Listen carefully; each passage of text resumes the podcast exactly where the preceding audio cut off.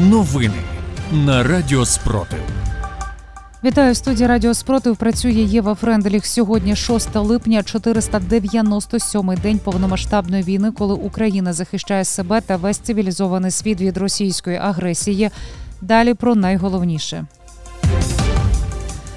Російська армія вночі обстріляла Львів. Кількість поранених внаслідок російського удару по багатоповерхівці зросла до 32. Серед них одна дитина. Наразі відомо про чотири жертви.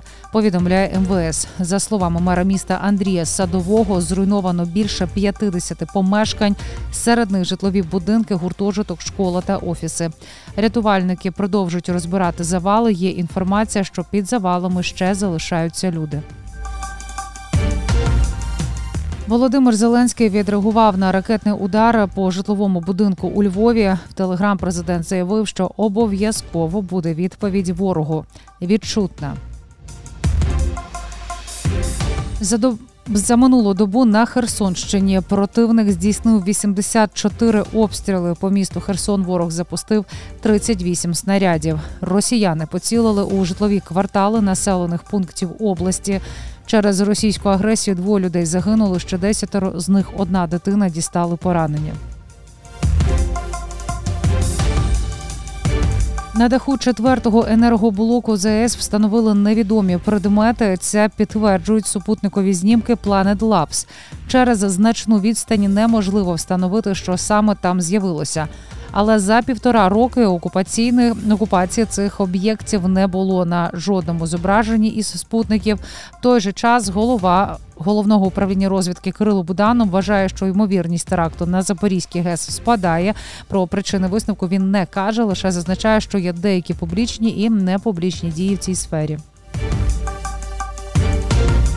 До Білорусі прибула лише незначна частина вагнерівців. НАТО уважно стежить за ситуацією. Про це повідомляє Єнс Столтенберг. Ми бачили певну підготовку. Цитую до розміщення сил Вагнера, але ми поки що не побачили, щоб їх прибуло досить багато. Ми звичайно уважно стежимо за тим, що відбувається в Білорусі.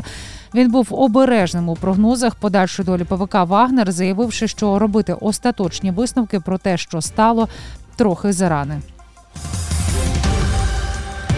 У тимчасово окупований Мангуш та район нагнали поліцаїв. Повідомляє Петро Андрющенко. В Маріуполі всі підрозділи Росгвардії та ОМОН з СПБ в стані бойового чергування.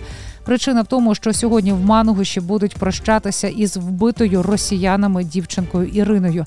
Окупанти бояться бунтів. Люди вимагають справедливості. Росіяни намагаються приховати правду. У тимчасово окупованій Кирилівці ворог масово грабує гостьові будинки. Окупанти відбирають у місцевих бази відпочинку і заселяють туди цілими підрозділами. Приїздять до будинків на вантажівках і виносять геть усе. Здебільшого рашисти ходять за наводками колаборантів по базам, власники яких виїхали на підконтрольну Україні територію. Про це повідомляють у центрі національного спротиву. Близько першої ночі противник завдав удару з акваторії Чорного моря із надводних носіїв та підводних човнів. Здійснено пуски крилатих ракет Калібр. Було зафіксовано кілька груп ракет, які спершу прямували в північному напрямку, використовуючи рельєф місцевості та русло Дніпра, а потім різко змінили курс на захід. Про це повідомляють в повітряних силах.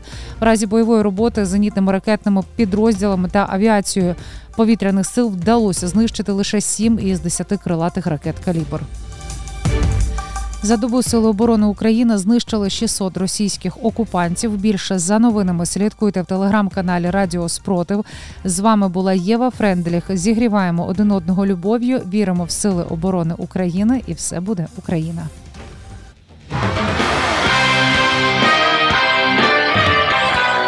Радіо Спротив. Радіо визвольного руху.